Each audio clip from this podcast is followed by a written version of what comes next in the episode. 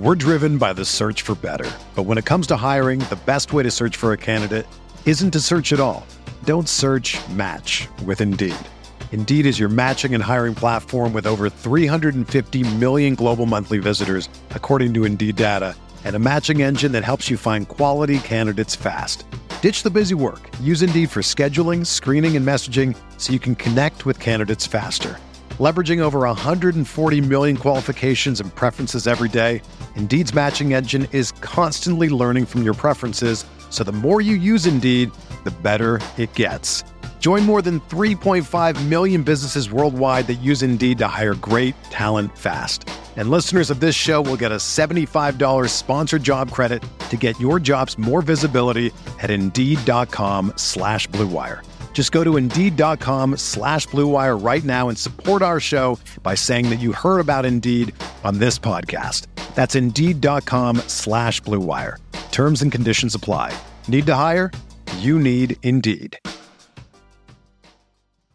Hello, everyone, and welcome to the Spurs Up Show, the best Gamecocks podcast on the internet. Today is Thursday, October the 14th, 2021. Today's show, I break down this weekend's games. The Gamecocks return home to take on the Vanderbilt Commodores, looking for their first SEC win of the 2021 football season. Guys, I'll break down this game in its entirety. First things first, we'll break down Vanderbilt, also talk top storylines, key matchups to watch, and keys to the game as well. As again, guys, South Carolina looks for their 13th straight victory in the series between the two schools. Guys, also, we got your listener questions, your voicemails, and a fantastic conversation. Great throwback interview with former Gamecocks quarterback and legend to wear the garnet in black, Steve Taneyhill joined me over the summer in 2019, guys. A phenomenal conversation, a great interview. We got a great show for you here on a Thursday. And it's all brought to you by our friends over at Upstate Movers Group. Guys, Upstate Movers Group, superior moving service. They bring care and attention other companies can't offer because they're just too busy maintaining trucks and profiting off of them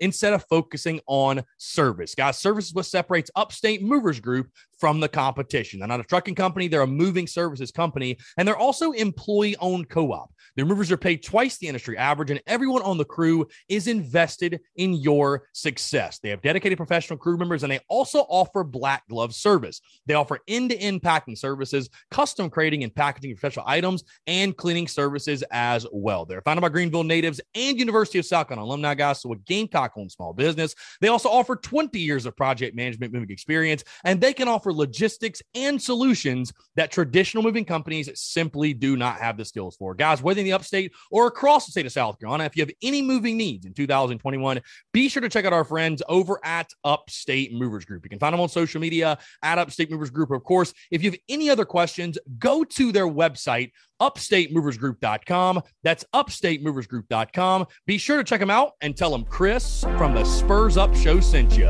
Let's get it.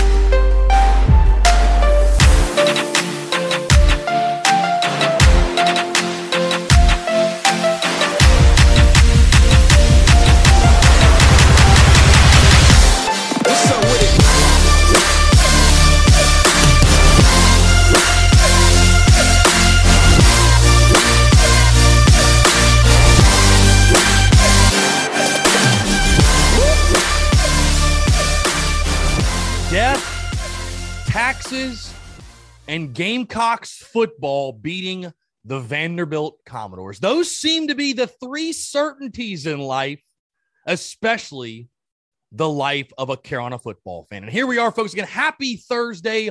Hope you're all doing well. I'm Chris Phillips, host the Spurs Up Show, as always. Appreciate you guys tuning in. I hope this show finds you well, no matter where you are, what you're doing, whether you're on the commute, you're in the office, you're on the job, you got the day off, maybe you're in class right now, whatever it may be, folks. Again, thank you all so much for tuning in. Hey, it's homecoming weekend. And of course, we're talking about the game this weekend as South Carolina looks for their first SEC win of the 2021 football season looks to extend their winning streak over Vandy to 13 straight victories. Guys, it's hard to think. It's it's crazy to think about. It's hard to fathom that through the ups, through the downs, through the in-betweens of Gamecocks football, one thing has remained consistent.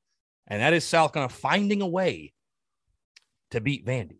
Guys, got a pack show here on a Thursday. Appreciate you all tuning in. Before we get going, just a couple quick housekeeping items, guys. Our ticket giveaway, which will be running tomorrow. Appreciate our friends at Dason and Shalabi Law Firm for making that possible. Check it out on Instagram. We'll be picking a winner tomorrow afternoon. Like the post, tag three friends, and follow Dason and Shalabi Law Firm. Very simple, very to the point, but again, very excited to give away these two tickets to Saturday's game. Also, guys, speaking of the game, before the game, be sure to head out to the TSUS tailgate out at Seawells. We'll be out there once again, spots 93 to 96. Look for the TSUS and the big cock club flag flying. I know that the fair's in town. People need places to tailgate. We'll be across the street from the Rocket in the fairgrounds, in case you don't know where Seawells is, or just down the street from Jay's Corner, if you will. But again, going to be a really, really good time. We'll be out there on 11 or so. Would love to see you guys out there. Again, the TSUS tailgate going to have a really, really good time. All right, guys, not further ado. Hey, like I said, it's homecoming weekend. So let's talk some football. Gamecocks taking on the Vanderbilt Commodores for a four o'clock kickoff on the SEC network at Williams-Brice Stadium. Of course, guys, yesterday we talked best bet, we talked gambling picks, and South Carolina, as of today, still sitting as an 18 point favorite in this ball game. The over under set at 51. Now, I mentioned the winning streak earlier, guys. The series history South Carolina leads the series against Vanderbilt 26 and 4. The Gamecocks have won 12 straight in the series. You might recall the last time South Carolina lost to Vanderbilt was in the 2008 season in Nashville. What's crazy, guys, is that actually came on the heels of South Carolina losing back to back Vandy. Because you remember 07, that was the 07 season in which Blake Mitchell, Corey Boyd, that bunch of Gamecocks started out six and one. You came home. I think you were ranked sixth in the country. You lose to Vandy. All hell broke loose, and you finish that season six and six and don't even go to a bowl game. So again, it has been a long, long time since Vanderbilt had really any success against the Gamecocks in football. And of course, guys, the last meeting last year South Carolina, even with that team in 2020, even all the questions, the turmoil, you know, we all know what happened. The Gamecocks ran through the Vanderbilt Commodores, beating Vandy 41 to 7 on a rainy day in Nashville. You might recall Kevin Harris running wild in that game. I think that was really like his coming out party, if you will, where you're like, damn, Kevin Harris is a legitimate back in this league. But the Gamecocks dominated Vandy a season ago, winning 41 to 7. And like I said, guys, South kind of looking for their 13th straight win over Vandy in this football game, guys. Breaking down the Dores just a little bit. Their head coach, of course, they're they're also in the same boat as South Carolina. They have a first year head coach and Clark Lea. Um, Vandy sits two and four right now, 0 and 2 in the SEC. Get this, guys. I, I talked about on yesterday's show, right? When I gave my best bet, I told you guys Gamecocks minus 18 just how much Vandy has struggled this season. And of course, we talk about the deficiencies and shortcomings of South Carolina and this being a, a rebuild for Shane Beamer, if you will.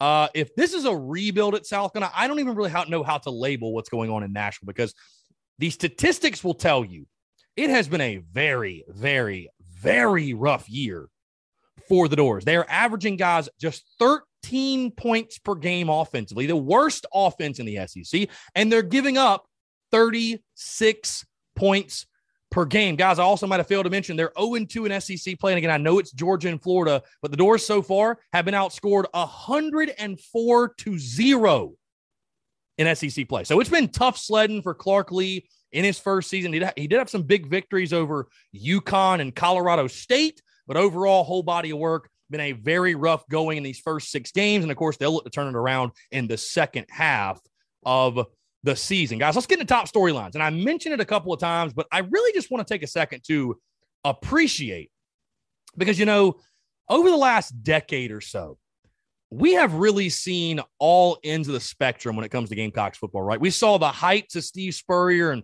winning 10, 11 games a season and being ranked in the top 10 and all that good stuff. And we've seen the depths, right? 2015, the end of the Muschamp era, et cetera, et cetera, et cetera. But again, one thing has remained consistent and that is South Carolina beating Vanderbilt. There's been some blowouts, there's been some really close games, but at the end of the day, the Gamecocks have won 12 straight games. And what's wild about that, that streak comes during when James Franklin was at Vandy. That streak comes during a stretch when the, which the Gamecocks have lost six of seven, including five straight to the Kentucky Wildcats. So it's, it's just wild to think, you know, if you're on the Vanderbilt side of things, and if dare I say you're a Vanderbilt fan, which I don't know how many Vanderbilt fans actually exist, but if you're someone who supports Vanderbilt football, it, it's got to be a little bit maddening for you and a bit crazy that like we have not been able to get South Carolina. South Carolina just continues to year after year after year. Doesn't matter if they win two games, three games, four games, or if they win nine, 10, 11. South Carolina is beating Vanderbilt. At least that's been the case the last 12 seasons in a row. So, again, will the streak live on this year? Gamecocks looking to extend it to 13 straight victories. Guys, of course, second week in a row, this is another top storyline a battle of first year head coaches. And of course, we talked about Josh Heupel last week, Clark Lea, a little bit of a different background, a defensive minded guy, if you will, but uh, overall thought of fairly highly in the coaching circles. But uh, first year head coaches, you know, in games like these are really important. SEC East hierarchy, all that good stuff. Um, we talked about last week who the game was more important for, Josh Heupel or Shane Beamer. I don't think that conversation's really warranted this week. I think it's a little bit of a different scenario. Obviously, the Gamecocks need to win this football game. This is a must-win football game. This is a football game you absolutely have to have.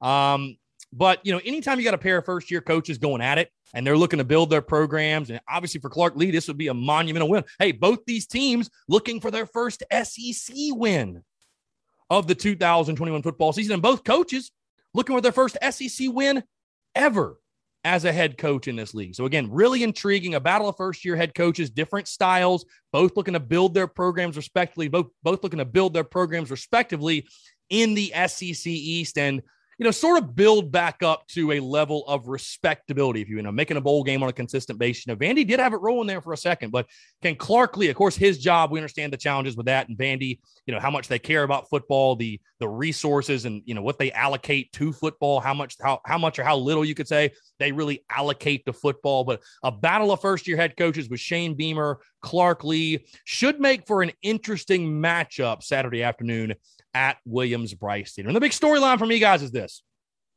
Listen, I understand this week it's been very popular to be doom and gloom and, and, down in the dumps and think to yourself, oh, South Carolina will never win another game again. And this team's just terrible and this, that, whatever. I look at it this way, guys, where, where, where there's turmoil, where there's struggle, there's also opportunity. And this is the perfect opportunity for a bounce back type of game for South Carolina. Call it for what it is, guys. Vanderbilt's not very good. Okay. Vanderbilt's not Kentucky. They're not Tennessee. They're certainly not Georgia. I'm not even sure Vanderbilt's Troy or East Carolina. They've got their own slew of problems up there in Nashville. But it's the perfect opportunity for this football team as you kick off the second half of this season, right? And you sit at three and three. You're winless in SEC play. And this is a football team I think is a little bit desperate. It knows it needs a good performance, not just a win, by the way, but a good performance as well. I think this game comes at a very opportune time for South Carolina. Again, last week, you got punched in the face, man. Your defense didn't look like they normally have all season long. Your offense continues to sputter, continues to struggle. I think this is the perfect opportunity this weekend for a real bounce back game. Homecoming, you're at home. You know, what will the crowd be like? I don't know, but either way, you're going to be in the the the uh in front of your home faithful, if you will. You're honoring the the Hall of Famers at halftime. There's a lot of positive things happening on Saturday. I think it's a great opportunity for this football team to build some confidence, build some momentum, play their best football, and put together a really solid performance on Saturday. Speaking of that sputtering offense and Marcus Satterfield and the Gamecocks offensive attack and offensive identity, guys, that's another storyline for me in this football game. Can South Carolina at least finally begin to find an identity? You know, when you don't have one, when you don't have an identity and you're trying to find one against the likes of Georgia, Tennessee, Kentucky, you know, that's not a really favorable spot to be in. But a team like Vanderbilt, who, you know, has struggled mightily, guys, on the defensive side, like I said, 36 points per game. I think they're averaging giving up around 450 yards per game. So it's been really tough sledding for them. This is maybe a little bit of a more manageable opponent you look at and say, you know what, maybe we can do some things. You know, you, if you feel like maybe you could draw some positives from the end of the Tennessee game, you're able to run the football and do different things, and you hope Luke Doty will continue to progress. He's done a good job of taking care of the football, but this offense has got to find an identity. If it's going to win more than four games this season, you got to start to find that identity. Obviously, we see the criticism for Marcus Satterfield, his shortcomings, what he hasn't done. But guys, again, I've said it all week and I'll say it again. It's not just on the play caller. Okay. It's not just on the play caller. The personnel, the execution is making it really, really hard and will make it hard on any play caller to establish an identity. But we saw things at the end of the Tennessee game, like Kevin Harris out of the I formation, you know, more power sets, if you will, more of a fullback. Do we start to see stuff like that? This offense has got to find its identity. You're going into week seven right now. Okay. There's no excuses from this point forward. So, again, in this game against Vandy, you should have the opportunity to have success offensively. Will this be the week the Gamecocks find their identity once and for all? Another big storyline here, and I talked about this a lot with Alex McGrath because you guys ask me this question, I feel like weekly. Why does South kind of struggle so much to get off to a positive start? Why do the Gamecocks struggle so badly to get things going early? Why does it feel like we're always falling behind and we're always playing catch up and you know, we've got to overcome adversity so early. So, my question is this, what must the Gamecocks do to come out of the gate with urgency and to start fast? Because again, I think this is a game and I'm going to talk about this more a little bit later where setting the tone, you know, there, there's always there's already this you can, you can feel it too. There's this hangover, right, from the Tennessee game where fans are still, you know, looking back, oh my God, we're so bad. We're terrible. We haven't beaten Kentucky. We haven't beaten Tennessee. Woe is me. We're awful. The offense stinks. We stink as a whole. The coaching stinks. Everything stinks, right? The norm, right, when you're losing football games. Getting off to a fast start and trying to wash that taste out of your mouth as quickly as possible um, is very important in this football game. So I don't know if there's a philosophical change. I, I, don't know if scripting the game better in the beginning is the right move. I, I don't know if there's anything Shane Beamer can say, but something's got to happen for the Gamecocks to come out of the gate with urgency and to have some, you know, early fight about them, if you will. Hey, get a stop early on defense, score a touchdown, do whatever you got to do to take advantage, to take hold of the momentum, and don't let it go. So again, getting off to a fast start. What does South going to have to do to come out of the gate with urgency and to get things rolling? Again, it's homecoming. Gamecock fans want and need something to feel good about. This football team wants and needs something to feel good about. Can it do that? Saturday against Vanderbilt. Guys, my final top storyline is this. And again, I mentioned it a little bit earlier. Again, the perfect opportunity for a bounce back, but also this game. I look at this game, guys, as you know, really setting the tone for the second half of the season. Because again, there are some fans out there, woe is me, all hope is lost. But the bottom line is this you're three and three, and you have six more opportunities to take the field and do something and make something of this season. And when you look at the second half, yes, I know Texas A&M just beat Alabama. That's going to be a challenge going to College Station. But you play Florida, you play Mizzou, you play Auburn, you play Clemson. Of all those teams I just mentioned, how many would you put a loss next to it in heavy black ink? I mean, I, I think there's some winnable games there. Now, you've got to get better. You've got to improve. There's no questions asked. And I'm not sitting here telling you guys, you know, I'm not saying that getting to a bowl game is much, much tougher than it once was, seeing that you lost to Kentucky and Tennessee. But is it impossible? Not necessarily, but you certainly have to improve.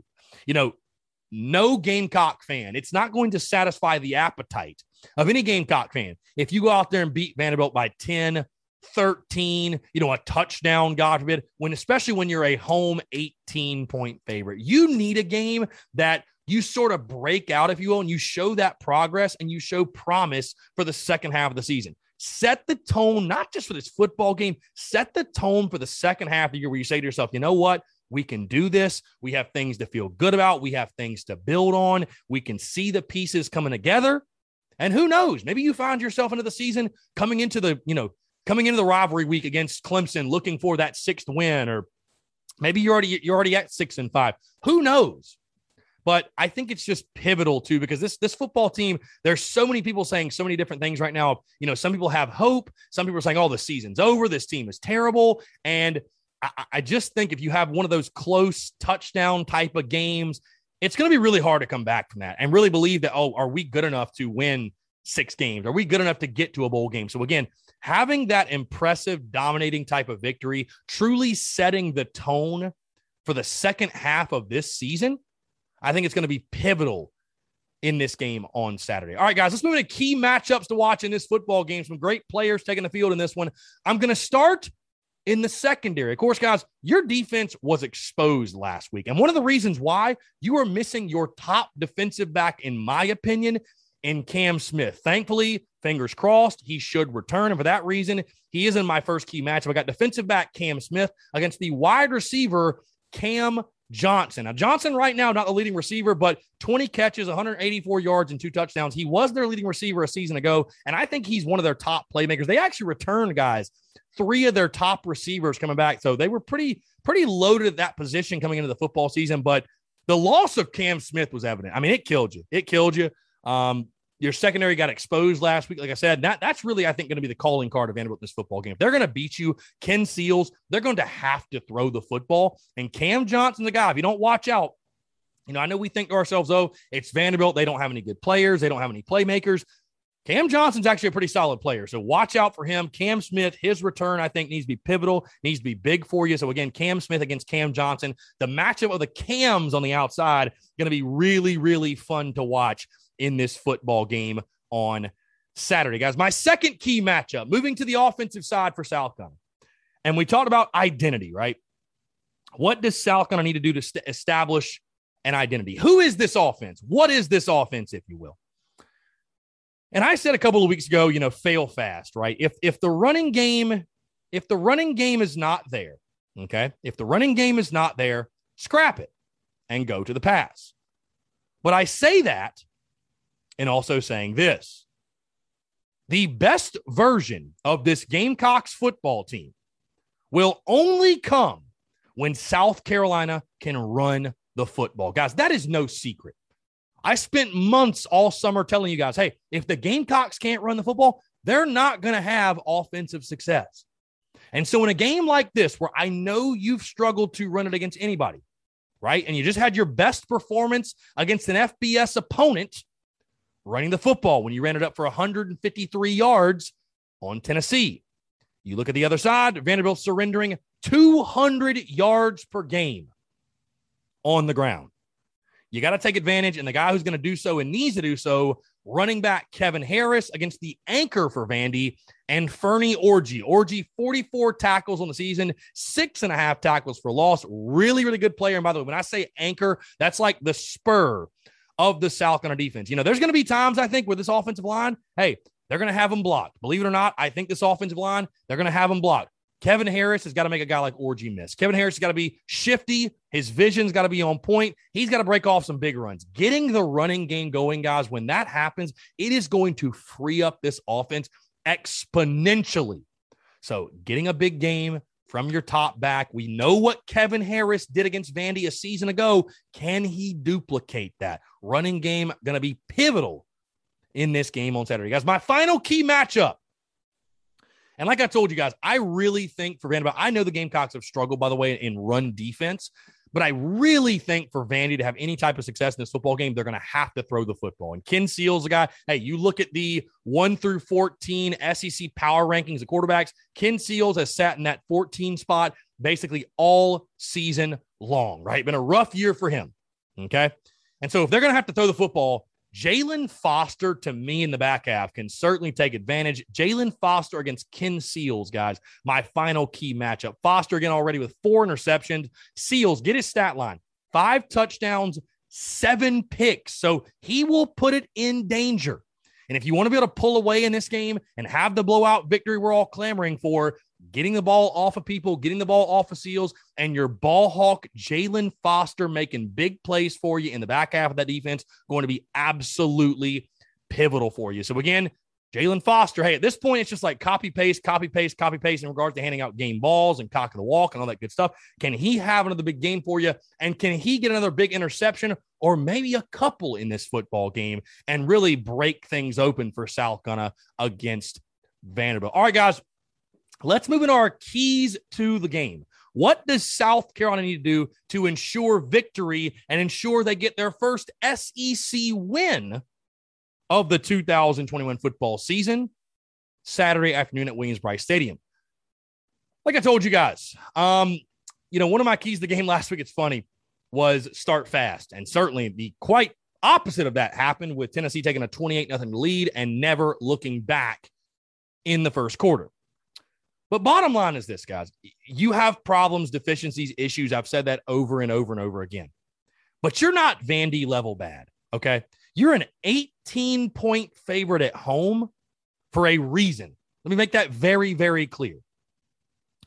But the way you allow a team like a Vanderbilt to come into your house and make things uncomfortable, we'll put it that way, is you let them hang around in the first quarter, hang around in the second quarter, hang around in the third quarter. All of a sudden, you look up in the fourth quarter, it's a one score game. And guess what? That other team on that other sideline, they don't know they're supposed to lose. They have a lack of self awareness. All of a sudden, they look up and they say, Oh my God, we're in the ball game. Or, Oh my God, we're tied. Hey, we can win this damn thing. You've got to set the tone early. And guys, that is my first key to the game. Set the tone. Set the tone early. You know what? We're the better team than you. We're better. We're going to dominate this game. We're going to control this football game. You have no chance. You're out of your league. Set the tone early. Again, I know I said start fast last week, but really just set the tone. Even if you don't jump up 21 nothing, 28 nothing, whatever, but set the tone that you're going to be the more physical team. You're the better team. You're going to take advantage of their mistakes. You're going to be coming after them all day long. Let Vandy know, like, hey, you're in our house. We're going to control the football game. We're going to win the football game. You guys have no chance. Set the tone early. My second key to the game, guys, like I told you, I think Vandy's going to have to throw the football to have any chance in this football game. And when he does, my second key is simple make Seals pay. Make him pay. If he's willing to put that ball in harm's way, if he's willing to just throw it up, if he's willing to try to squeeze that thing in there to his talented wide receivers, guys like Jaylan Foster, RJ Roderick, Jamar Brown, Jalen Dickerson, David Spalding, Cam Smith, uh, Darius Rush, all those guys in the back half, make him pay. Make him pay because that's how this game can really get out of hand. This that's how this game can really get away from Vandy, and the Gamecocks can pull away and get again that that that blowout win that so many of us are desiring. Make Seals pay again. Five touchdowns to seven interceptions. He's shown a willingness to put the ball in harm's way. If he puts it there, oblige, oblige, and take the football and make him pay for his mistakes. My final key to the game, guys, is this final key. We've been talking offense all season long. Okay. And believe it or not, I think Vanderbilt's probably the worst team you've played at this point outside of EIU. Okay. And if you're going to have any success in the back half of this season, the second half, if you will, you're going to have to find out what you're good at, what you're not so good at, and what you like to do on the offensive side of the football. Bottom line. And if you cannot do this in a game against Vanderbilt, I fear you may not be able to do it at any point this season. So, guys, my final key to the game establish an identity, figure out who you are. You know, Marcus Satterfield, I, I, I've been, I've been very quick to remind you and let you know I don't think it's just play calling, right? I think it's personnel. I think it's execution, but Marcus Satterfield's got to be better too. He's got to be better. This coaching staff's got to do a better job of putting players in a position to win and be successful. So Marcus Satterfield, hey, we need a blowout victory. The players need a blowout victory and a positive performance. Marcus Satterfield needs a good game calling plays. He needs it badly to to you know produce points, to take the pressure off of him. I, I mean, for multitudes of reasons. So again, my final key to the game: establish an identity offensively. Because I tell you this, if you cannot do it in this football game, I don't know when you can, because it surely ain't going to get easier against the likes of A&M, Florida, Auburn, Clemson, etc. So again, guys, that's my breakdown of Saturday's game against the Vanderbilt Commodores. I will lock in my official score prediction tomorrow on tomorrow's show. I will lock in my official score prediction, guys. You be sure to check that out.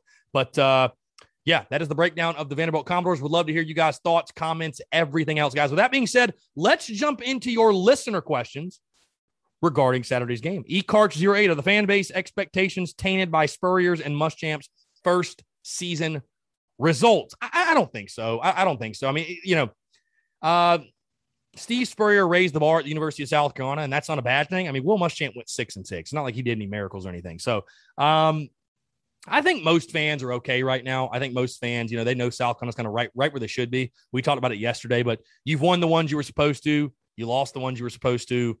You're kind of right where I expect you to be for the most part. You're only a game off my projection. So, uh, Austin Junior score 45. What do you want to see from Marcus Satterfield in this game? Uh, you know, I guess creativity. I, guys, I just want to see the offense work. I just want to see us score points. Um, again, I, I, don't think it's all been on Saturday. I want to see us catch the football. I want to see us open some holes. I want to see us block. I want to see us win first down. I would like to see Luke Doty get more involved in the run game. So, however that has to happen, whether that's Satterfield, whether that's execution, everybody's got to be better. Let's go score points. Let's go score points. Jaden B says, I'm going to say it 28 to 10. Okay, he's locked in 28 to 10. T made it 34. Dak and Juju could run wildcat option, and Dak can throw for a triple option. Why not do this? Because that sounds like an absurd idea, and thinking that you're going to hand this offense off to Dak Joyner and that's going to be a positive is is is comedy to say the least. Um, let's see. Flip one. Frank says DK needs more of a wildcat package, both passing and running out of it. Guys, I, listen, I like Dak Joyner. I'm glad he's a Gamecock. I, I, think trying to force Dak Joyner into being a playmaker in this offense is just a foolish thing. I, I, I really do. His time has come and gone, man. Dak Joyner is who he is. I love the kid to death, but he, he's not a playmaker. If he was, he would establish that by now. He's not a playmaker. So I, would actually prefer to see his reps at wide receiver go to someone else. Give Ahmarean Brown those reps. Give give EJ Jenkins those reps. Somebody else who hasn't proven they are what they are. So uh, Scott W. Lawson, at this point between Florida, Auburn, and Clemson, how would you rank least and most likely to win? I would say least likely to win. I'd probably go least likely Florida. I don't know. That's tough. That's really tough. That's really tough. Um, least likely Florida, most likely Clemson. Just because Clemson's a rivalry game, you never know what might happen. Uh, he also says with the run game, why don't they just look at what worked so well last year and use it? Great thought process, great concept. Well, I think you saw that a little bit last week with the fullback and and getting in more of a power set. I hope we continue to see that. Uh, also, Scotty B. Lawson says maybe Hutcherson alone was just that big of an influence in line. Maybe he was. Maybe he was. Last question: Tate one one one one underscore. Do we miss? Do we miss Mike Bobo in his run game yet, or is it still F Mike Bobo? We can miss him in his run game, and it still be F Mike Bobo Tate. So both of those things can be true. Guys, again, appreciate the questions. Thank you so much. Always being engaging, the banter as well. Don't go anywhere, by the way. We got a great conversation, great interview, a throwback interview from the summer of 2019 as former Gamecocks quarterback and all time legend Steve Taneyhill joined me for a conversation. Great stuff, guys. Uh, again, these throwback interviews have been incredible. There's so many conversations and so many interviews that I know you guys have never heard before. So to be able to do that and be able to have you guys hear those and and uh, kind of relive some of these great interviews we've done, it's been a really really cool thing. But again, guys, thank you all so much for tuning in. Like I said, I will drop my official score prediction tomorrow, but that is your full breakdown of Saturday's game against the Vanderbilt Commodores. And again, guys, like I said, I truly appreciate y'all. Thank y'all so much for continuing to rock and roll with the content with the show, with everything we do, guys. Truly do appreciate it. Y'all have a great rest of your Thursday. Appreciate you all tuning in. Enjoy this interview with former Gamecocks quarterback Steve Taneyhill. All right, joining us today on the Spurs Up Show is a man that played quarterback for the Gamecocks from 1992 to 1995. He ranks second all time in passing yards with 8,782 total yards and ranks number one overall in passing touchdowns with 61. He also led the Gamecocks to their first ever bowl victory in 1995, securing the CarQuest Bowl over West Virginia. I'm very, very pleased to have on the show one of the best Gamecocks quarterbacks in South Carolina history. Steve Taneyhill. Steve, appreciate you taking the time, man. It's a pleasure to have you on. I appreciate you having me, man. Appreciate it. Absolutely. So let's kind of go back to the beginning with you, Steve. Obviously, a standout, you know, player, standout recruit in high school. You choose to go to South Carolina, get there in 1992. Um, just kind of talk about the recruitment process for you. What was that like? Was it always South Carolina for you, or what was there a decision you had to make? I came down to South Carolina and Alabama, and uh, Jay Barker was a freshman starter at Alabama. So um, it came down. Rich Bisaccia was my recruiter, and uh, Coach Bisaccia now coaches for the Raiders. Um, but uh, just got along great with him. Talked to him every Wednesday night uh, at 10:30 p.m. for two years.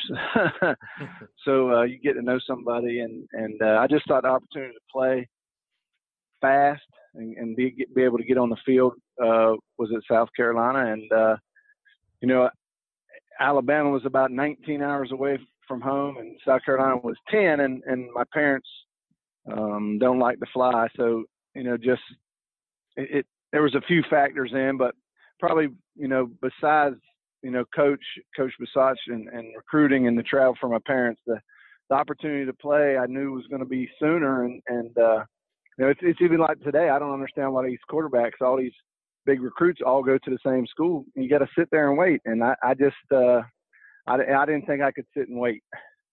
No doubt. So you get to South Carolina in 1992. Again, your uh, your head coach was Sparky Woods, and I know you went through a coaching change, which I'll get which I'll get to in just a little bit. But talk about first off, just kind of your relationship with Sparky Woods. What was that like? Well, Coach Woods wasn't really a position coach, you know. So um, Art Wilkins was our quarterback coach and, and coordinator my first year, and and uh, you know, obviously Coach Bisaccia was our running back coach, and he recruited me. So you know, you unless your unless your head coach is a coordinator or going to favor one side or the other, you, you, just don't you know you don't have a lot of interactions with them. So Coach Woods and I, uh, you know, just really didn't have a lot of interactions. Obviously, uh, when he when he finally decided to start me in week six, and and from then on out, you know, a relationship did grow. But hey, he, you know, he didn't coach a position, and and uh, you know, it's you just don't you, you get a lot closer to your coordinators and and uh, you know your position coaches. No doubt. So, like you said, that '92 season was very, very interesting. You guys start the year 0 and 5. Obviously, you're on the bench. You're not the starter yet, and uh, you know the Gamecocks, Sparky Woods, all those guys decide to turn the you know turn to you, and you, all you do is lead South Carolina to a five and one overall record. Obviously, the punctuation mark being the end of the year rivalry with Clemson, beating those guys 24 to 13 at their place. Just kind of talk about though, you know, you get to South Carolina as a true freshman. I know, like you said, you wanted to go somewhere where you could play immediately. Um, just kind of talk about going through that losing streak, being the backup guy, and um, did you did you kind of sense you had your opportunity coming, if you will? Well, I got to play a little bit, and uh, you know, played three plays against Georgia, and we lost, and and uh, you know, we had the, the little revolt or whatever you want to call it, and uh, you know, then I finally got the opportunity, you know, to play. Um, I started against Mississippi State, but the week before against Alabama, I really played pretty much the whole game, and and uh, we got beat, which Alabama won the national championship that year. But I, you know, I played pretty good, and and uh, we had a week off, and um, you know, they informed me that you know I was going to start that Mississippi State game, and and uh, you know, I had never I'd never been a backup, and so you know, there's a big difference between the starter and the backup. And, uh, you know, I think my personality was more for the starter. And, and, uh, you know, it was a, it was an unbelievable six weeks, man. We, we really should have beat Florida in the swamp. Um, you know, obviously beating Clemson was big, but, you know, that first game, Mississippi State was ranked 15th in the country and, and, uh, we beat them. And, and, uh, it, it, it really just, our defense was so good. And I've said this, you know, since, since 1992, as you know, a lot of people give me the credit, but our defense was really good that year. And uh, you know, when I once I started to play, I think we only averaged like 20 points a game and, and went five and one. So, um, but this this the confidence of the team grew week by week, and man, that that was uh that was an unbelievable six weeks, and it ended up being a whole year because how we finished and beating those SEC teams, and it was our first year in the SEC. Man, it created such momentum in in Columbia. It was uh, it was a fun time. For sure, yeah. No, I think you definitely obviously brought the optimism again, finishing five and one, going out on a high note. You mentioned the first year being in the SEC, and that's definitely something I wanted to talk to you about. Um, I, I, guess in your recruitment as well, but was that ever kind of something that swayed you to South Carolina? You know, obviously you played quarterback on the first team that you know was in the SEC, the first year that South Carolina right. was in the SEC. Was that a selling point to you to play in the SEC? I, you know, I don't know that it was the seller, but the SEC at that time, you know, you really had, you know, the Big 12 and the Big 10, and I grew up, you know, 30 minutes from Penn State, so I was in Big 10 territory, and and uh, so actually, you know, it, it's just different back in those days. Um, but the lore of the SEC, and, and it has grown. I, I think as as each year since '92, and they've added a few teams, uh, what it's turned out to is is unbelievable. I mean, the SEC is is the marquee conference. Um, you can look at it. You know, I know Clemson's um, won a couple national championships, but the SEC and how many players leave the SEC every year and play on Sundays. I mean, it's it's the marquee conference, and it was then. I mean, um, every team was big, every team was fast, and and uh, you know every week was a challenge. Mean, I played against some really good players, and, and especially some really good defensive linemen that. You know, it takes a while to get used to that. You know, in high school, being six four in high school, I'm about the biggest guy in the field.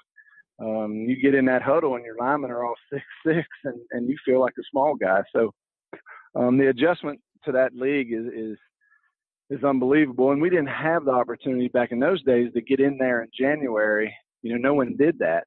Um, that would have made a big difference. You know, I probably could have got on the field maybe week one instead of week six if I'd had that opportunity to get there and go through spring practice and, and those things. So um, the game of football has really evolved, and and uh, these kids getting in in January, and that's why you see so many young guys playing. I mean, they're getting a half a year under their belt and getting used to the guys in the weight room and the school part of it. I mean, it's it's uh it's the way to go if you can do it. Yeah, no, for sure. I agree with you. It's a massive change for college football. But going back to that 1992 season, like you mentioned, there were some definitely some big wins. I mean, you again, your first game starting beat number 15 Mississippi State. You guys beat number 16 Tennessee uh, on really memorable game. Obviously, the stop two point conversion, which I know was a huge win for you guys because when you look at the history of South Carolina football, and you know it's obviously improved lately, but especially at that time, South Carolina hadn't beaten Tennessee all that much. So to get that win, especially, and again, like you said make a splash the first year in the SEC, I think was huge. For you specifically, Steve, you know, your freshman season, you went 86 for 162, 53% completion percentage, uh, threw for almost 13,000 yards, seven touchdowns, six interceptions. How, how do you feel like your game translated from high school to college? Because I know for every athlete going from high school to college sports, especially when it's SEC, you know, you have some freshman growing pains to go through. Oh, no question. Um, you know, the game just moves so much faster. Uh, and uh, the the system that was in place there for us is I had to do a lot of um, calling out the defense in fronts. And back in those days, there was a lot of 50 fronts and 30 fronts, and and that was tough. And I, and I had Kenny Farrell, who's now the principal at, at uh, Summerville High School, but and his son's a, a, a rising player for us at, at uh, also plays center at South Carolina. But Kenny helped me a lot, where he would actually do a lot of the calling the defense and take that off you know, off of me so I could, um, you know, really look at the secondary and all that. But our running game was so good that year. Again, I didn't have to do a lot, um, but just, you know, the capability to throw the ball down the field and get the get the ball in those guys' hands. Um, but I mean, I had Brandon Bennett and Rob DeBoer uh, as my running backs, and and uh, we we we really could do a lot of things on offense because we were talented across there. And, and uh, you know, Ernest Dye, who ended up being like 12th pick in the draft, was our left tackle. Didn't give up a sack all year.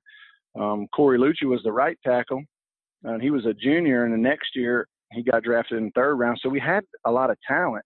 Um, we just, uh, I, I guess, they just needed somebody that would take some chances. And I, and I, I was a freshman having the time of my life, man. I, I was, I was going to take chances, and then the defense was there to um, you know, if you made a mistake and you threw an interception or you, you made a few bad plays, our defense uh, was so good that they bailed you out. And and uh, like I said, man, it was it was a great year. Um, but again, a lot of the credit needs to go to that defense because they they, they were our strength. For sure. So let's talk a little bit about obviously the uh, you know you're not a guy that's from the state of South Carolina again. Um, and I've talked to a lot of different guys that, you know, just kind of when it clicks for them, how big the South Carolina Clemson game is. Cause I know you obviously know now that's, you know, game. Some people say South Carolina could go one and 11 as long as they Clemson a good year. Uh, just kind of talk about, because, you know, you're a guy again that has some of the most, I, I would say some of the best memories from that rivalry. Just kind of talk about when it clicked for you, how big a rivalry that was. Well, you know, we had a lot of guys from the state. So that that whole week leading up to that game, me as the out of stater, and I grew up, you know, the Penn State Notre Dame rivalry or the Pitt Penn State rivalry, and and which is big up there. Um, so I knew about the you know rivalries, but you know every day, uh, and we had a lot of guys on our team that had teammate, high school teammates at Clemson, and so um, it was so important to those guys. And I, I think when we got up to Clemson on that Friday, um, it kind of it kind of clicked to me on that Friday how big of a game it was, and and we had been playing well, you know, so um, there was a lot of I guess from the Gamecock faithful and the Gamecock fans, they really thought we could go win. Um, and so there was a lot of hoopla around that, you know, that game for us. And, and, uh, it turned out to be, you know, a great win. And again, Brandon Bennett, um, you know, really had a great game and our defense played so well. And, and, uh, you know, our, our fans charged the field and, you know, it was, um, you, you learn a little bit at that point, um, you know, how big it is. And then it just grows.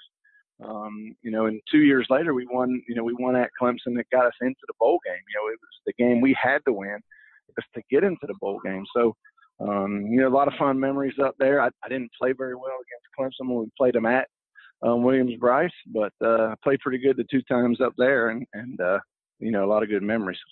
Yeah, let's talk about that '92 game at Clemson, Steve, because that that's one that you know I guess you could say you're, you're your play definitely stood out. The on-field antics stood out as well. I mean, I'm thinking specifically the play you roll out, uh, which it's a great play as well. Shouldn't be undersold. You hit, uh, I forget the wide receiver's name. Hit the wide receiver. Asim Penny, a seam Penny in the corner over there. Yeah, yeah, it was great throw, great catch. I mean, really a great play. But you you go on to do the uh, the baseball swing, which is something that you know Gamecock fans obviously love. Just kind of talk about that play in general, and then that that rush of emotion afterwards. Well, you know what's crazy about that play? It was third and goal, like from the 15.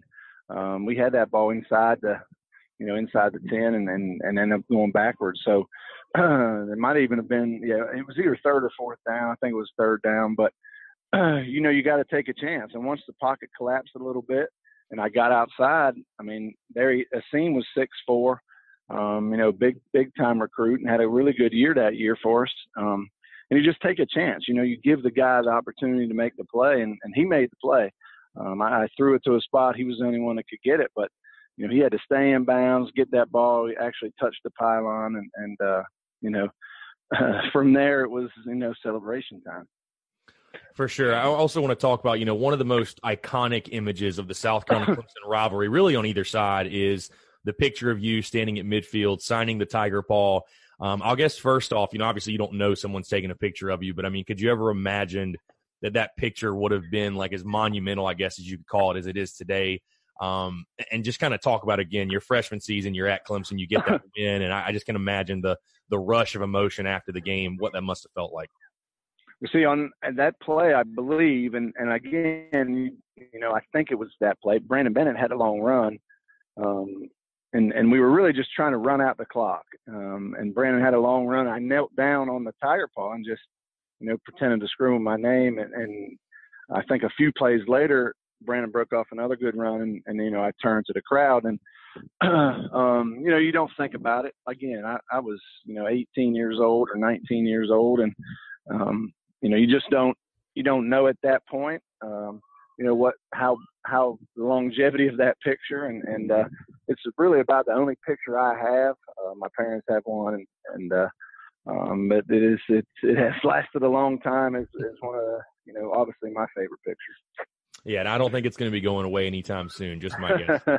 um, let's move into 1993 because 1993 was a very very interesting year. Again, you guys are led by Sparky Woods, but what would be uh, what would be his last season at South Carolina? Um, kind of a rough year for you guys. You guys go well similar to last year. They'll go five and six, three and five. But I know with all the momentum you guys had at the end of '92, I know you guys were shooting for a lot more than you specifically statistically um, threw for just under 2,000 yards, but six touchdowns and 14 interceptions. Just talk about 93 specifically for you. Kind of what was the story behind that season? Well, I think we got we got caught up in you know a lot of overconfidence all, all around. I don't think we worked that hard in the off season. Um, in 1993, we were winning going into the fourth quarter, eight games, um, you know, and, and, and ended up four and seven. So um, I particularly didn't play that well. I, I had gained, you know, I had I had gained a little too much weight, and um, you know, we we we didn't we didn't have the maturity, I guess, at that point in time to to realize that we weren't as good as we thought. But uh, like I said, eight games we're leading going into the fourth quarter, and that's one of the things that when Coach Scott came is one of the first things he said to all of us in that meeting room was we were all too heavy. And, and I mean, he didn't use those exact words, but, uh, and, and, uh, he brought in a strength coach, Dennis Tripp, and, and, um, and we, it changed. Um, you know, we were in so much better shape that next year. Um, but I, and that, when I was coaching, that was one of the things that I always believed in because of that 93 year was to have your team in shape. You, you can be really good and have good players, but if your players can't play into the fourth quarter, um, you know, you can lose games that you shouldn't. And, uh, um, it was a great learning experience. You know, uh, obviously I would change it if we could go back and win some more games. And we started that year, we beat Georgia at Georgia. Mm. Um, you know, on the last play of the game, and, and Brandon goes over the top. We had a two-minute drive to get us down there. So uh, that that win was probably the worst thing that could happen to us because we we really got the big head coming off the year that we had in '92, and a lot of the same guys on the team. And uh, you know, it just didn't work out that well. And and uh, you know, they let Sparky go, and and uh, you know, for me. Um, Ricky Bustle came in as a quarterback coach, and and uh, I, I really learned the game of football um, from a different level. He came from Virginia Tech, and along with Coach Scott, was coming from Florida State. So for me, it was beneficial because we really, at that point in '94, '95, got into the system that benefited me the most, which was being in the shotgun. Um, you know, I'm not the fastest guy, never was, but it helped me see the field, and and uh, you know, so '93, it, it wasn't, uh, you know, it wasn't the greatest year, but uh, it it uh, was definitely a big learning experience for me as a player, and, and later, uh, you know, helped me be successful as a high school coach. For sure, I want to go back to that uh, the game you talked about at Georgia to start the '93 season because again, like you said, monumental win. I mean, Georgia was ranked 14th at the time, and again, this is an opponent where South Carolina hasn't had the greatest history against. Anytime you beat Georgia is a huge win, especially I mean it was at Georgia between the hedges, a massive win. Obviously, you mentioned Brandon over the top. Uh, Brandon Bennett, the fantastic running back, probably one of the best in school history. But just kind of talk about again. You talked about the two minute drive. I mean, everybody's heard the famous Larry Munson call: "Lay down, you guys, lay down." Just kind of talk about that game and that two minute drive, and then you see, you see Brandon go over the top with I guess two seconds left, and that had to be crazy.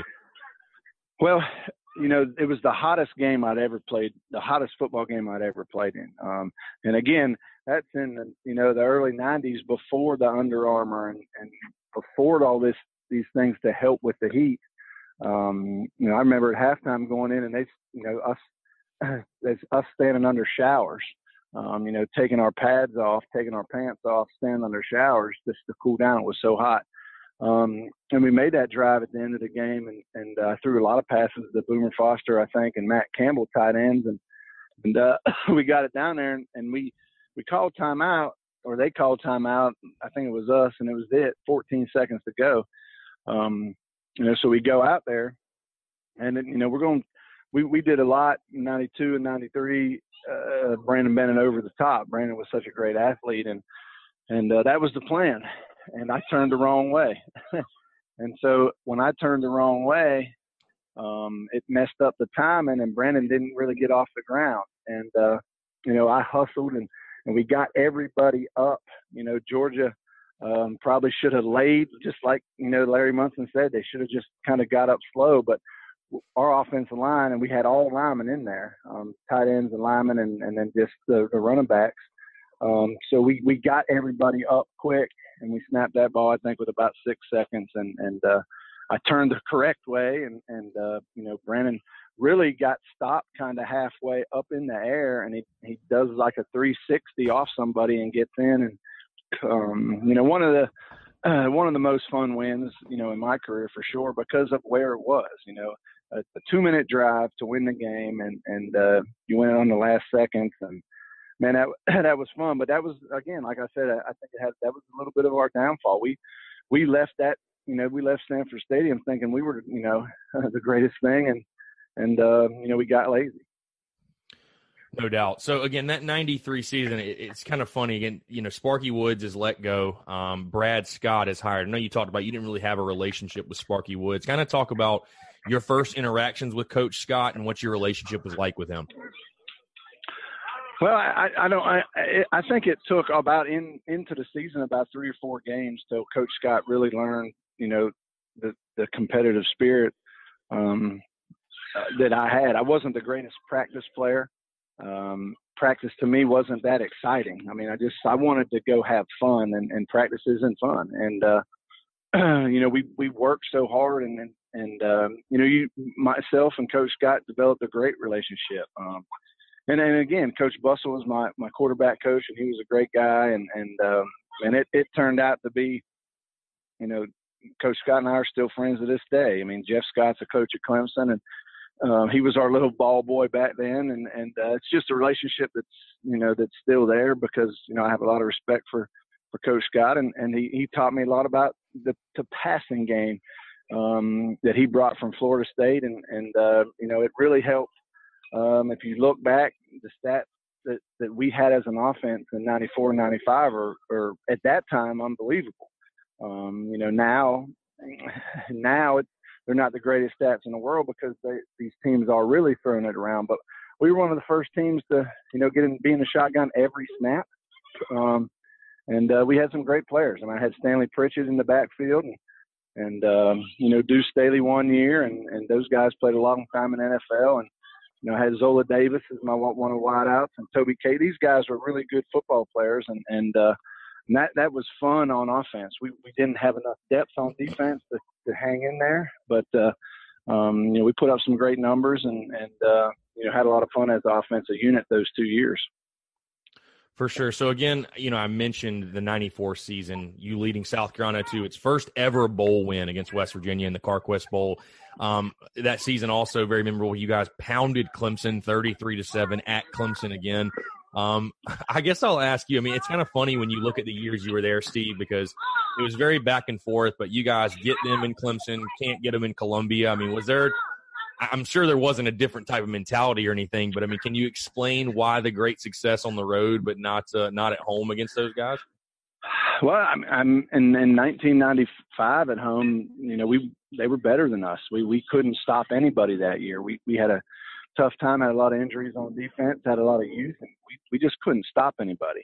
Um, our 94 team was pretty good on defense. Um, you know, we held Clemson to seven points at home, and and uh, you know even the West Virginia game, our defense, you know, in the bowl game played great. So, um, you know, even as an offensive guy, uh, you know, you really the defense is it was what separates the really really good teams from you know just the average football team, and you know, just in 95, we, we just didn't quite have the defense that, that could hang in there. And Clemson came in and, and ran the ball and pounded us. And um, there was no, way, you know, we, you know, I had a pretty good game at, on offense, but um, we, we just couldn't stop them. And, and that was the real, my whole senior year was kind of like that. You know, we put up great numbers and we just didn't have the defense to, to, to hang in there. Talk about that 94 win though over Clemson, walking out of there again, a winner. I, again, I, I I think there's, you know, as a competitor, I think there's something fun about, you know, it's always fun to win at home in front of your fans, but I think going into somebody's backyard and stealing a win from them, and especially, the, I mean, the 94 game winning 33 to 7, I know that had to be a really satisfying feeling to walk out of there, uh, you know, beating those guys again. Oh yeah, and and again that that got us in the bowl game. We knew going up there that you know we had one shot at at making a bowl game, and and um, you know we had to win, and, and so there was a lot of pressure on us to to get that win, and um, you know another fun day. We we we uh, um, we we really played well on both sides of the ball. We had the you know the big trick play throwback after halftime that really um, you know uh, on that second half kickoff that really got us um, and put the game away right then. We, you know the next play we had, we flipped it to Brandon and he scores and and uh, you know that's it. And and uh, but our defense played great, and it is fun to win there. Definitely for the guys on the team from from the state, and and for the fans. You know, to go there and win is is uh, you know a big big deal, and and uh, it was that day for sure. Steve, talk about the 95 CarQuest Bowl again. It, monumental. I mean, you lead South Carolina their first ever bowl win, uh, again, beating West Virginia 24 21. One of my favorite highlights to watch, Steve, is the play where you you run into the end zone and the commentator says, "Watch him celebrate now." Obviously, you guys went crazy. You took your helmet off, but just kind of talk about that play and then bringing South Carolina its first bowl victory. Just uh, what that means to you. Well, what what I had I had you know we got to go home there for a couple of days at Christmas and um, you know, it was a, it was a big deal for us to, to be in that bowl game, and, and I told everybody at home I was going to run one in. and uh, you know, the play broke down. We had a great play called, and and, and West Virginia blitzed, and and uh, you know, I, I got lucky and got out of trouble, and and uh, you know, just dove in. It it was uh, you know, obviously a you know a big play, and you know, helped me you know be the MVP of that game and helped our team win. But our defense was lights out that day again, and, and uh, and Brandon too. I mean, we really um, just had a you know just had a great game plan and, and uh, really played well and and um, you know a big win for the state and and they've gone on to win some more bowl games and, and win bigger bowl games. Um, but um, you know we were the team that that won that first one and, uh, you know I think every guy on that team is, is pretty proud of that. Yeah, and I think they definitely should be. I know that holds a special place for Gamecock fans. Uh, that 94 season, you know, I mentioned, you know, you talked about Steve, you're guy, you like to have fun. I think that's, people would definitely describe you as a fun guy, obviously with the antics and the celebrations. And I mean, you were beloved by South Carolina fans, again, not just for your play on the field, but your charismatic attitude, you know, again, the celebrations just kind of punctuated what you were all about. Just, just kind of talk about where you think that came from. I mean, was it just something natural where you just were a very, you know, high emotion guy? I know when you look back, you probably say you were a silly kid at times, but I mean, it's something again, that South Carolina fans to this day love watching those highlights, seeing you go crazy on the sidelines or on the field, stuff like that. Well, I mean, I, I just think that you work so hard, you know, every day that you, you only get, you know, 10 or 11 chances to, to go out there. And, and so when you get that opportunity, man, you, you better make it fun. And, uh, we, we didn't win every game we played, but uh, I went out there every Saturday and I, I, I enjoyed the game of college football. I enjoyed the crowds. I enjoyed going on the road, um, you know, playing at home, coming out the tunnels, you know, having the fans holler at you, the interactions with the other guys. So I, I made, you know, I, I was going to have fun, and and uh, you know that's I, think the the work you put in for football is, you know, you can't go out in the yard and, and um, you know play the game. Where basketball, you can go to the court pretty any, any much any time and get a pickup game and play.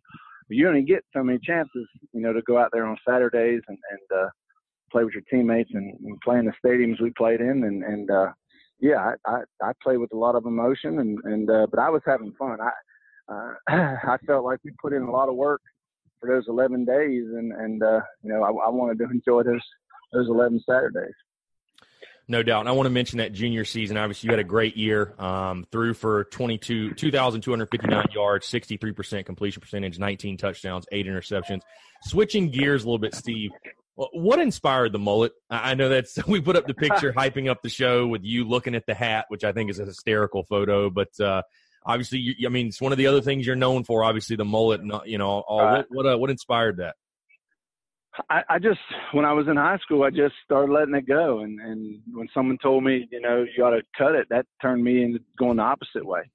Um, and my dad was the first one, you know, you need to get a haircut. Nah, you know, just that rebellious, and it and it just lasted, and and until Coach Scott got there, and once Coach Scott got there, it was gone. But um, it it was it was really just being defiant teenager as it started, and then you know I it's just it just grew to that and and then obviously after my freshman year, it, you know, it, you know, it, it really took off. And um, it is funny to look back, especially now. You you you know you catch a lot of heat for for that. I catch it catch it a lot from um, a lot of people that you know meet me for the first time, or or man, that this was you.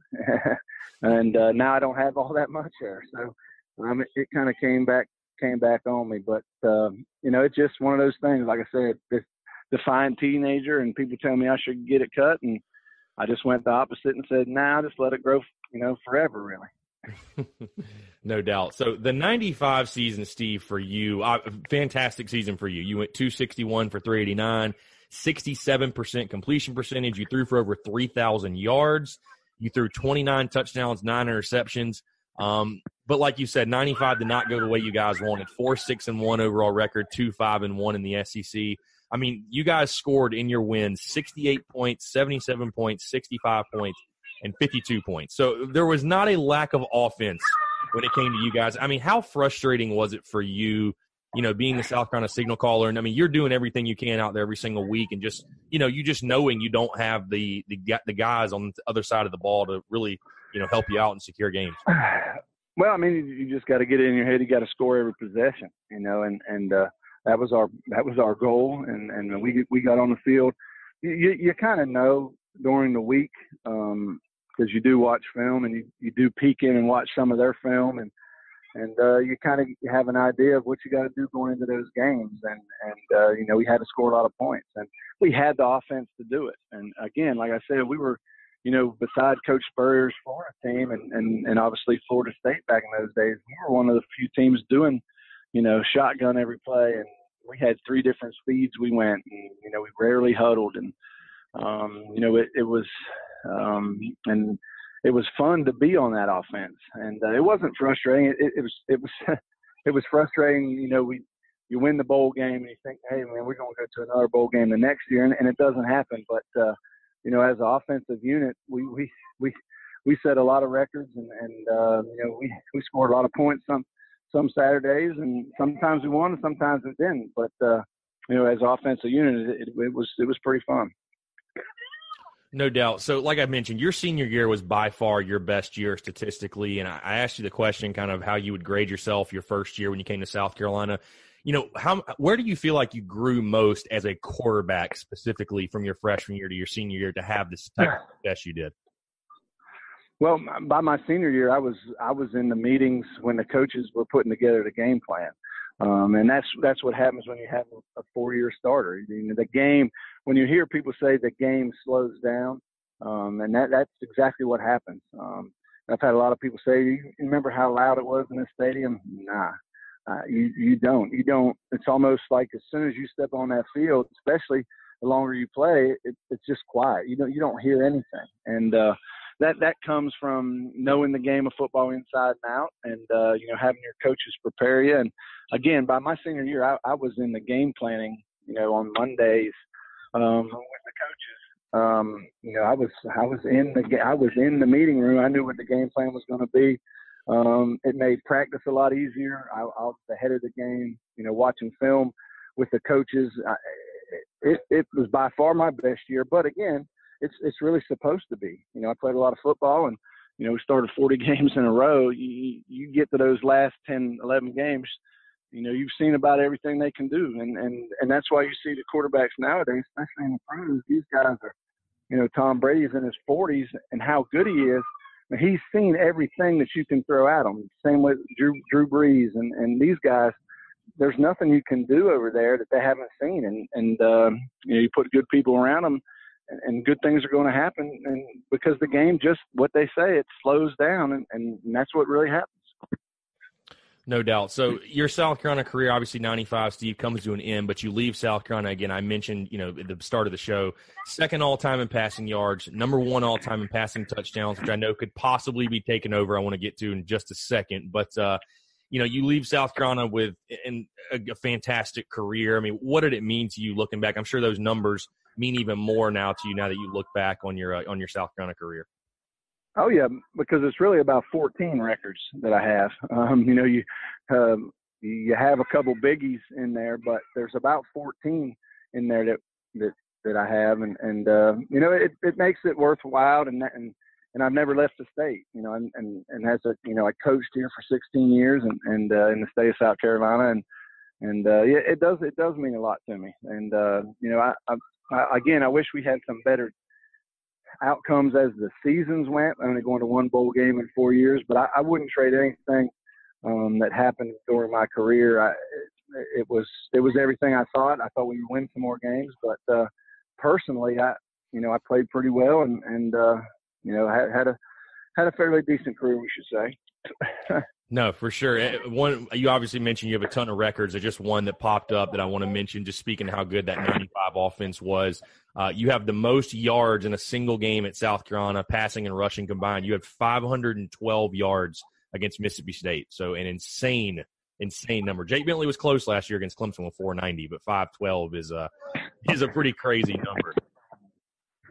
Yeah, that Mississippi State game, man, that that was that, you know that was unreal. It, it was seven seven nothing, seven seven, fourteen seven, fourteen fourteen, twenty one fourteen, twenty one twenty one, twenty eight twenty one, and we finally got a little break. But um, that that game was, um, you know, obviously the statistically the best game I played, and and uh, broke the NCAA record that day, and uh, would later get break. It actually got broke that year. Um, but uh, you know, just a, just an unbelievable day. I mean, that was I, I, I wore a long sleeve shirt that day, and and uh, you know I was very superstitious, and I ended up wearing it every game, um, even though it wasn't cold. And uh, um, I tried everything just to get back, you know, to to play as well as I did that day. But um, that that had a lot of things to do with a lot of people playing well that day, um, not just me. Uh, the offensive line played great.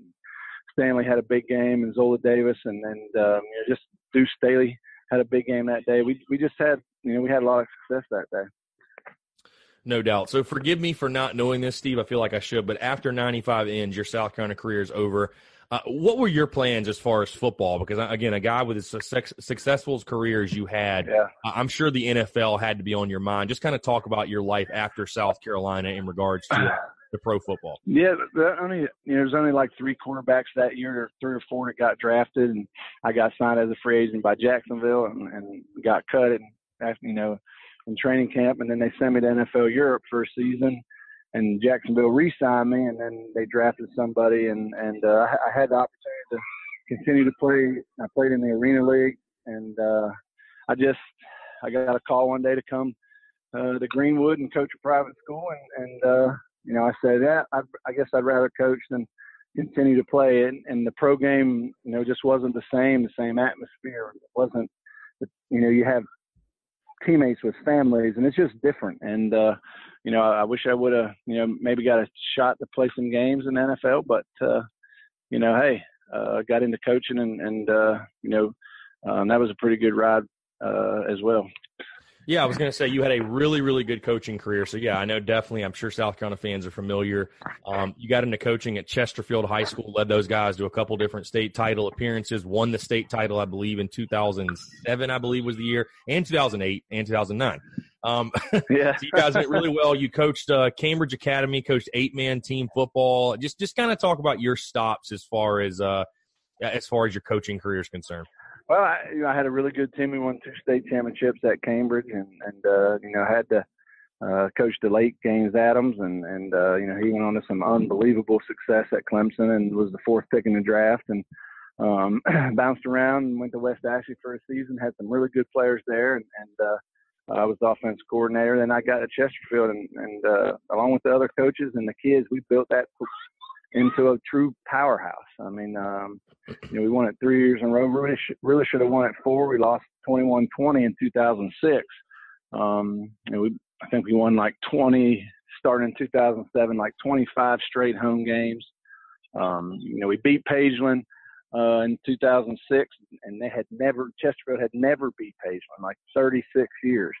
So uh, that was a that was a great that was a great seven years there, and, and then I went to Union and um, Coach Keaston Smith my first year, and he was the state player of the year, and and uh, you know, heck of a quarterback. And and my last year there, I had Shi Smith, who's now you know a Gamecock, and um, you know, awful good football player for the University of South Carolina. So it, it was a good run. Um, you know, kind of glad I'm not in it. it the, the the game of football, not so much the game of football, but just you know how how how coaches are allowed to coach and the time and it's just not the same. And um, you know, I don't miss it. Um, I'm really just a football fan now. I get to uh, you know go to the Carolina games every week and and uh, just really be a true fan of the game. No doubt. Well, you definitely answered my question as far as if coaching was in your future. That's a resounding no, without a doubt. Um, but you've obviously went on to different ventures. Obviously, in 2016, you purchased uh, the Five Points Bar Group Therapy, renamed it Steve Taneyhill's Group Therapy, which is an awesome bar, uh, one of my personal favorites. Uh, just kind of talk about how that came about. You know, what made you want to do that, and obviously how business is going. Yeah, business is good. Um, you know, it's uh, it's a different time in Five Points right now. Uh, that's for sure. Um, a lot of things, uh, you know, a lot of things going on, and and um, eh, but I always wanted to one day have have a bar, and I, I really thought that I'd move back home uh, to Pennsylvania at some point and and and do that, and then it, just worked. That uh, we started looking at it, and uh, you know we bought it on June 30th, 2016, and uh, you know hopefully we'll um, be able to keep it for a long time. It's a it's an iconic place. Uh, you know, Hootie and the Blowfish is named their um, tour after the bar, the group therapy tour, and and uh, um, you know, there's a lot, a lot of, a lot of good things, and and uh, you know, really glad to be back in in Columbia. You know, I, like I said, I, I get to go to all the Carolina games. Uh, got some season tickets and and tailgating and being a football fan. It's uh, you know, it's it's a good time. I, I really, to be honest, I just rather I I just want to hunt. um, and and being being a being the owner of your own company, you have that opportunity to do some hunting. So, um, you know, it's just uh you know, maybe uh, we've looked into some, you know, maybe maybe getting another one up here in, in the upstate, and uh, you know, if something comes around and comes open, we might do it. So uh, I enjoy it, but I, I really enjoy the free time and and uh, um, you know everything that goes with that. No doubt. So, like you mentioned, you're obviously still around the program. You're, uh, it's funny, your mural is up in the indoor, the, the new uh, ops building, if you will. You're a guy that has season tickets, like you said. So you're definitely in touch with the program, what's going on. I want to get your opinion on just kind of the state of South Carolina football right now. Obviously, what, what Will Muschamp is building, I think he's doing a great job recruiting and bringing in the type of guys he needs uh, to be successful, get South Carolina back where they were from you know 2011 to 2013. But just kind of from your viewpoint, talk about what you see in Will Muschamp and this Gamecocks football program right now. Uh, well, Coach Muschamp played at Georgia. You know, I, I guess we played against each each other twice, and and uh, you know, he when I was coaching, he was coaching not on the East Coast. You know, he was at Texas. He was in NFL for a while, and so we never came. Our paths never crossed. So I didn't know him that well when he got the job here. Um, we've come to, to to know each other pretty well now, especially when you have, you know, I had Shi Smith and and Coach Spurrier was, you know, had had came to Union twice, and and uh, when Muschamp got the job on like Friday, Monday he was he was in my office in Union recruiting Shi. So I have a lot of respect for Coach because he does pound the pavement recruiting. Um, I, last year, you know, we had a lot of injuries on defense, and we're not that deep. And and this year that schedule is brutal, but uh, I think he's recruiting the right kids. Uh, that new facility is going to help get kids in, and uh, I think we're on the right track, and, and I think this year is going to be tough. Um, we're going to have, excuse me, we're going to have to win some games that probably not supposed to. Um, um, but I really look forward to, to next season, 2020. I think it's the opportunity for us to really have a great year with what he's building in, in recruiting without a doubt. So obviously his starting quarterback, the Gamecock starting quarterback, Jake Bentley. I talked about your records before. Obviously the uh, the passing yards record and the passing touchdowns record that you know could realistically be broken. I think he only needs eight touchdown passes to break your record of 61, and I think he needs just under 3,000 yards. Very doable numbers. But kind of just talk about.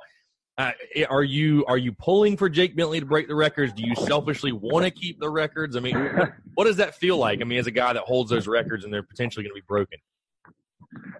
Well, they've lasted a long time.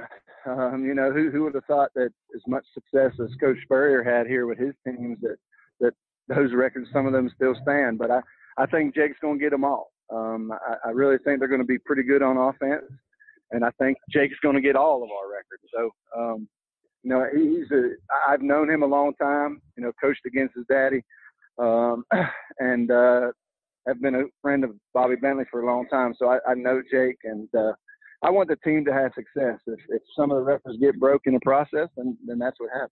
Um, but I'd much rather the team have some success. Um, you know, if the records go down, they lasted a long time, like I said.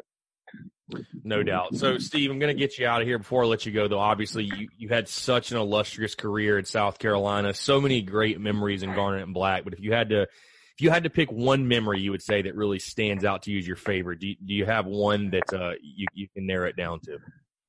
Well, it, it'd have to be the bowl game. Um, you know, like I said, I was MVP, first one ever um, for, for the University of South Carolina. So that I just think that that in general is is it has to be. Um, there were a lot of great days. The Mississippi State game was um, in '95. Obviously, I you know one of the greatest days a quarterback could have, and and um, and obviously the first start. But there were a lot of a lot of great games, a lot of great memories. But uh, I'd say the CarQuest Bowl probably ranks up there pretty high and and the week before that. It's really a two weeks because we had to beat Clemson to get to that bowl game. So those two go hand in hand, really.